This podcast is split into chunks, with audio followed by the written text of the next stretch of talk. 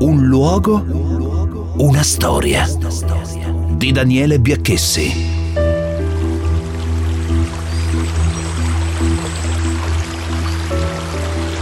Per capire la gente che vive lungo le rive del Po bisogna navigare quel fiume, ascoltare i dialetti, sentire il sapore delle calde arroste che bruciano sul fuoco di un camino acceso d'inverno. Le mille culture del Po che si mischiano tra campi di grano turco alti pioppi e vecchi barconi. E così da sempre il tempo sembra non tradire il senso delle tradizioni. Il Po è come un serpentone d'acqua. Nasce dal Monviso, scorre tra le risaie del Piemonte, scivola tra la terra dei ponti lombardi, entra in Emilia poco dopo Mantova e va giù fino a che si vede il mare. Il Po è sudore e chilometri di acqua. Sul Po navigano numerose compagnie di crociera con motonavi battelli, imbarcazioni veloci, taxi in perfetto stile veneziano.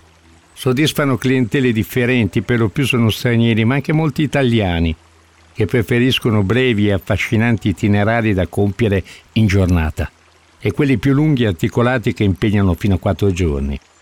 Il mio diario di bordo parte da Cremona e arriva fino ad est, verso San Marco un viaggio nell'ambiente negato che avevo compiuto 25 anni fa e che ho voluto rifare in tempi più recenti per verificare lo stato di salute del Po. È mattina e si osservano gli uccelli volare in aria. Compiono strane geometrie nel cielo. La giornata sa di sole e vento. Per molti che si imbarcano sulla motonave, la discesa del Po è una meta da raggiungere un mito che resiste all'urto del tempo e delle trasformazioni ambientali intorno al fiume. Scorre da millenni il Po e da sempre viene considerato elemento importante di comunicazione. Navigare il Po. Lo hanno fatto i Celti e gli Etruschi, molto prima di tutti noi che leggiamo libri. Sonnecchiamo seduti su comode sdraio, oppure ci perdiamo verso un orizzonte lontano che sa di canne di bambù, insenature, golene, di poco sopra la linea degli argini.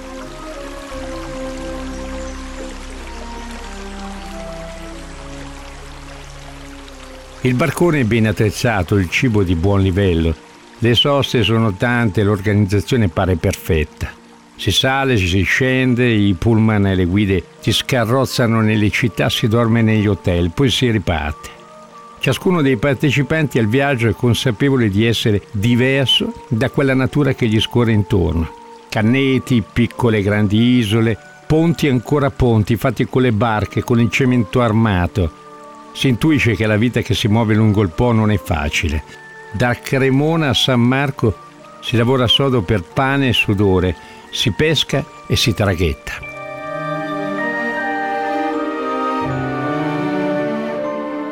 Barcaioli e pescatori si tramandano un mestiere da molte generazioni. Sulle rive si scorgono trattorie e capanni di cacciatori, enormi reti per il pesce da frittura e terra grassa. Zolle generose che sfamano intere famiglie. Bastano pochi semi e qui cresce di tutto. Lungo il corso del Po i cascinali hanno lo stesso colore. Qualcuno li ristruttura, ma non sono case di campagna da venirci in vacanza si sente l'odore della terra che compie il suo miracolo di primavera ed estate, ma è vita grama, piena di sacrifici. Il Po affascina letterati, esploratori, viaggiatori, sportivi e scrittori. Il risveglio del fiume segreto è un film che racconta un viaggio attraverso il grande fiume compiuto da Paolo Rumiz insieme all'esploratrice Valentina Scaglia, in compagnia di canoisti, barcaioli, scrittori, pescatori. È un viaggio fatto di incontri, di cibo, di avventure, ma che rappresenta anche la scoperta di un corso d'acqua selvaggio. Un racconto dal punto di vista della corrente che porta verso il delta e i suoi magnifici rami. È stata una grande avventura. Mai avrei immaginato di trovare nel Po pezzi di Mississippi, di Volga o di Limpopo la più lunga riviera selvaggia d'Italia.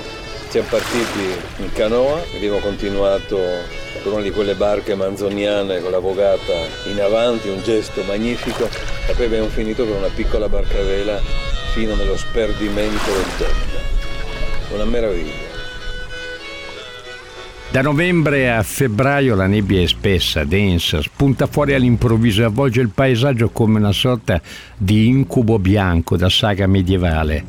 D'estate potrebbero esserci dei giorni di magra dove la mancanza d'acqua blocca la navigazione.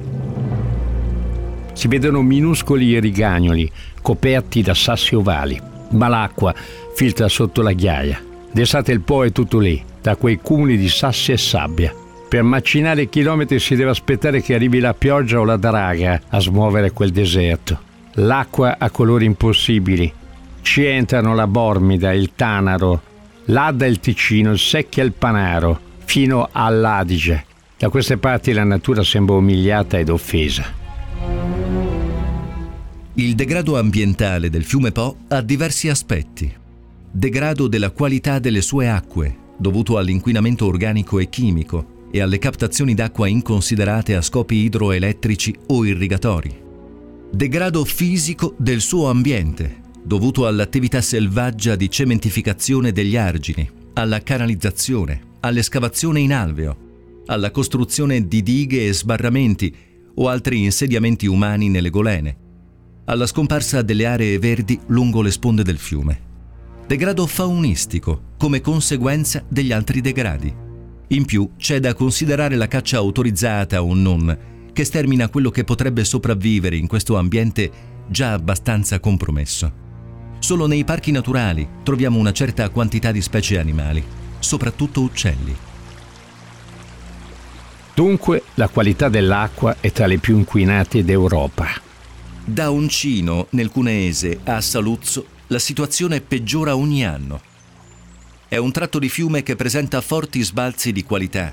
Si conferma vulnerabile a causa dell'attività ortofrutticola, dai lunghi periodi di scarsità di acqua e dall'uso dei pesticidi.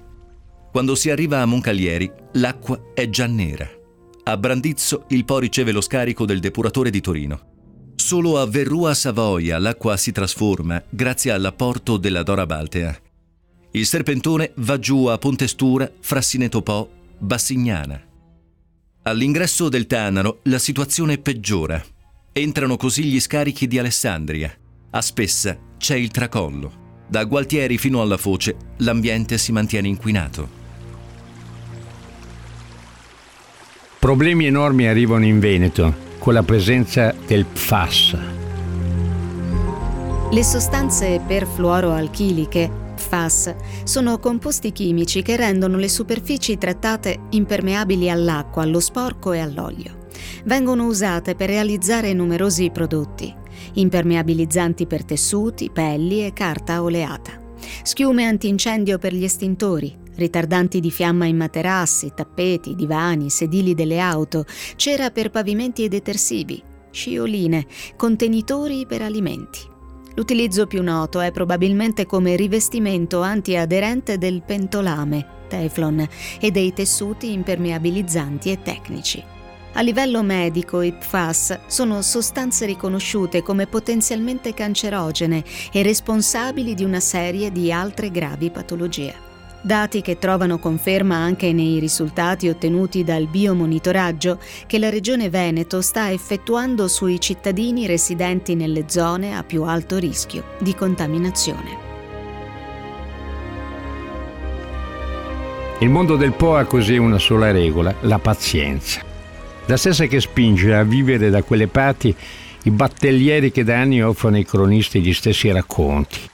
Dicono che in certi lunghi tratti il Po non è più navigabile perché le conche di accesso non superano i 10 metri di larghezza, mentre le chiatte sono di poco inferiori ai 12. Naviganti con l'acqua alla gola, con mete da raggiungere che si trasformano spesso in miraggi. Ci sono punti del Po dove un'imbarcazione può perfino rischiare di fare incidenti gravi, come a Borgoforte vicino a Mantova, quando si passa tra due ponti collocati a poco più di 100 metri uno dall'altro. Si deve drizzare via in fretta, altrimenti si va a sbattere contro i piloni di cemento armato. Sono viaggi che diventano imprese. con barconi lunghi almeno 100 metri dove in una giornata di nebbia come passeggeri dell'imbarcazione si può provare la sensazione di essere anime trasportate da Caronte.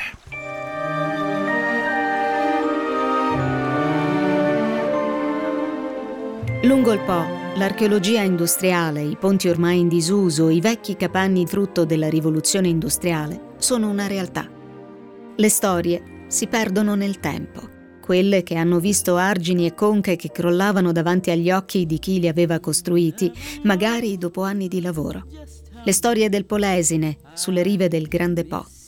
Ci sono paesi dove le donne di domenica vanno a sedersi nei cimiteri e parlano per ore con i defunti. Li tengono sempre informati, ma non hanno quasi mai novità da raccontare.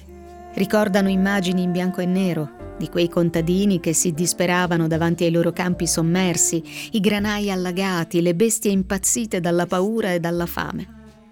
Quante volte gli abitanti del Po hanno visto allargarsi il fiume, certe notti incombenti con la luna stracciata a brandelli da nuvole in corsa, l'acqua del Po che batte i pontili e strappa alberi e terra. Ricordi.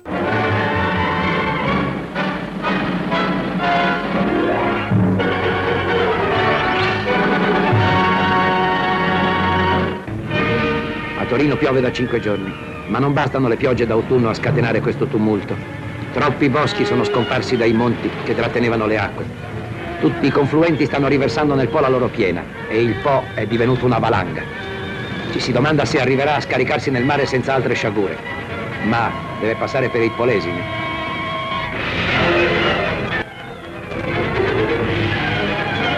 Lì c'è il luogo di minore resistenza, Occhio Bello, Rotto in tre punti, dopo sei giorni di maltempo, l'argine maestro a occhio bello e a paviole, sul po' di Rovigo. Una delle falle è larga 150 metri.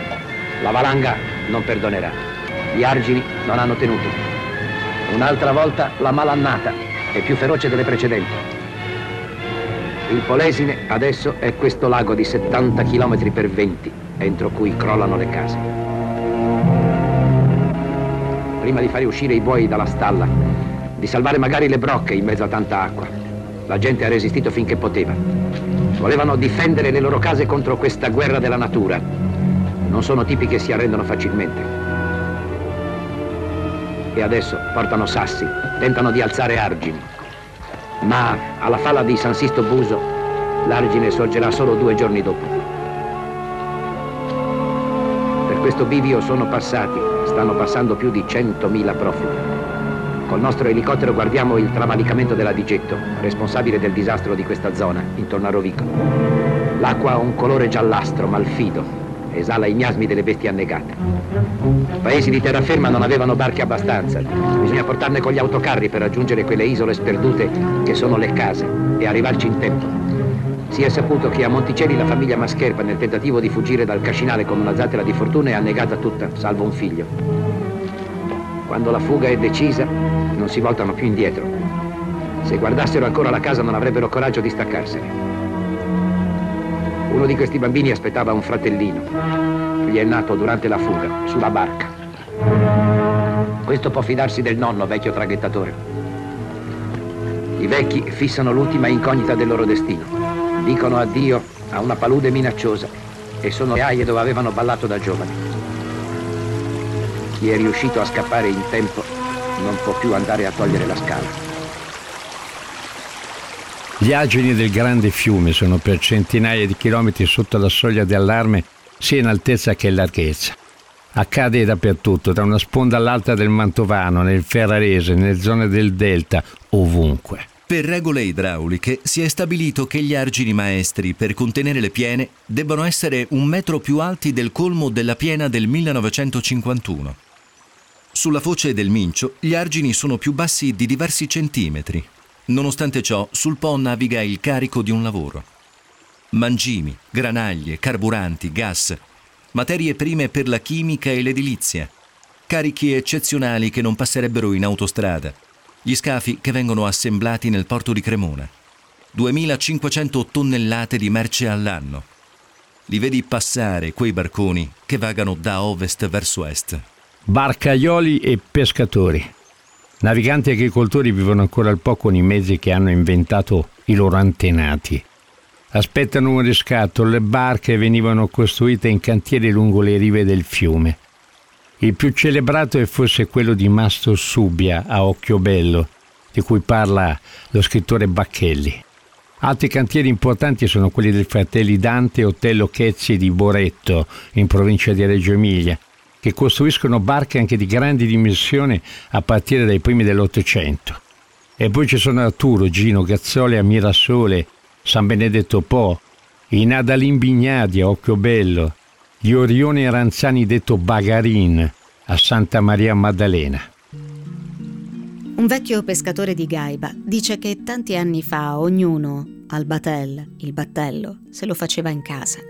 Soprattutto l'imbarcazione per la caccia, al batel da caza o batel da punta, sulla cui prua veniva fissata una spingarda per la caccia ad anatre e oche selvatiche.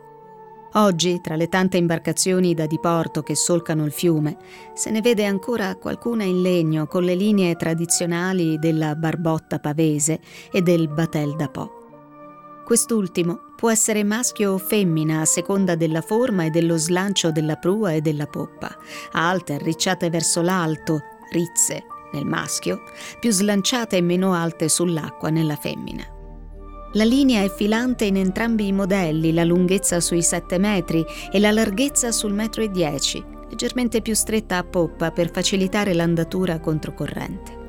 Sono le ultime costruite da marangoni e carpentieri negli anni passati. I cantieri sono quasi scomparsi e con loro anche le vecchie memorie del Po. Sulla motonave il capitano accende di nuovo i motori si riparte per un'altra avventura. Mentre il battello solca l'acqua mi tornano in mente le parole di Mastro Subia, del romanzo di Riccardo Bacchelli, Il mulino del Po. E quanto a esperienza è quel che rimane quando si è ormai perso tutto il resto. Com'è la vita del mugnaio? Ah, bella, bella.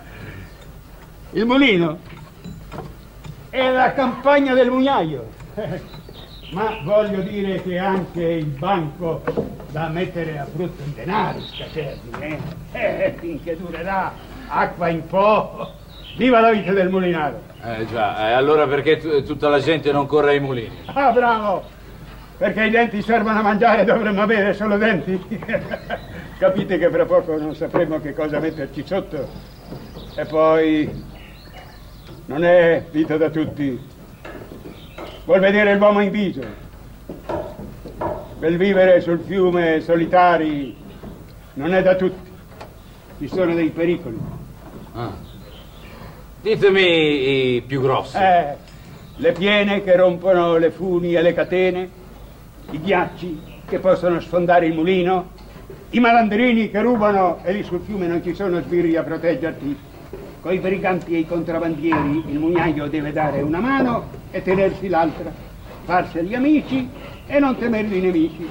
E ogni tanto sono schioppettate. Ve la sentireste voi, Mastro Lazzaro? Sì. Ah, che calore. certo, uomo, siete uomo. Ma fare il gardone, vedete, non è come fare il mugnaio. Per fare il mugnaio occorrono denari eh, che voi non avete cageli. Beh, si è parlato di mulini e si è perso un po' di tempo, amico. Torniamo alle barche.